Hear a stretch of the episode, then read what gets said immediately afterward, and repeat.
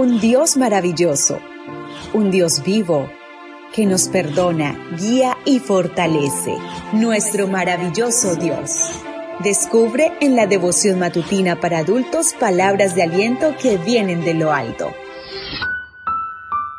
Hola querido amigo, querida amiga, qué bendición poder saludarte hoy 30 de noviembre. Recuerda, soy tu amigo Roberto Navarro y traigo para ti el devocional para esta mañana que lleva por título Yo soy tu escudo y tu galardón. La cita bíblica la encontramos en el libro de Génesis, capítulo 15, versículo 1. Después de estas cosas vino la palabra de Jehová a Abraham en visión diciendo, No temas, Abraham, yo soy tu escudo y tu recompensa será muy grande. ¿Cuáles son esas cosas que no menciona nuestro versículo para hoy, las que se relatan en el capítulo 14 de Génesis? Cinco reyes, entre los que se contaban los de Sodoma y Gomorra, trataron de rebelarse contra el yugo que les había impuesto Kedorlaomer. Estos cinco reyes enfrentaron en el valle de Sidim la alianza que lideraba Kedorlaomer, pero fueron derrotados tan completamente que, según dice la escritura, Kedorlaomer junto con otros tres reyes que lo apoyaban, tomaron toda la riqueza de Sodoma y Gomorra y todas sus provisiones y se fueron.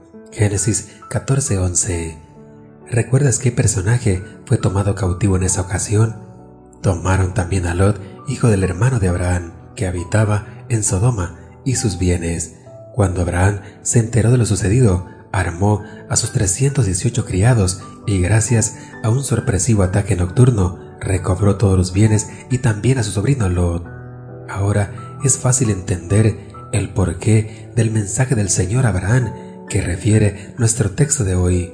Abraham tenía buenas razones para estar preocupado. ¿Qué tal si alguna de las naciones a las que derrotó decidía tomar venganza contra su familia? Con horror, dice Patriarcas y Profeta, recordaba la escena de matanza que había presenciado.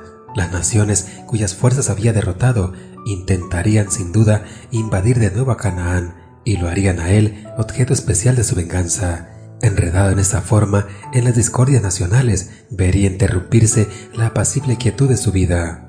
Entonces se pone de manifiesto esa cualidad que hace de nuestro Dios un verdadero Padre Celestial. Primero, le había dado la victoria a Abraham al enfrentar a un ejército mejor entrenado para la guerra, Luego, cuando lo asaltan los temores, en visión le comunica a su hijo un mensaje de seguridad.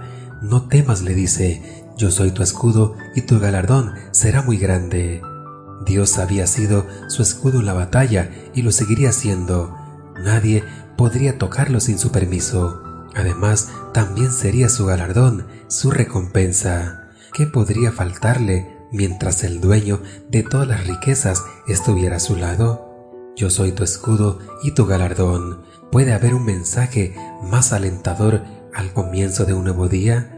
Dios quiere recordarte que Él conoce todos tus temores y también tus necesidades.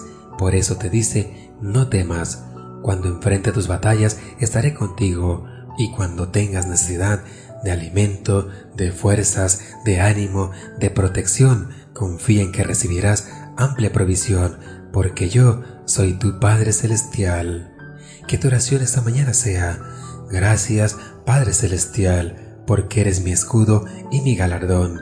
Camina conmigo a lo largo de este nuevo día, porque nada tengo que temer mientras estás a mi lado. Deseo para ti un día de abundantes bendiciones y espero que mañana nos volvamos a encontrar en este mismo lugar, en la matutina para adultos.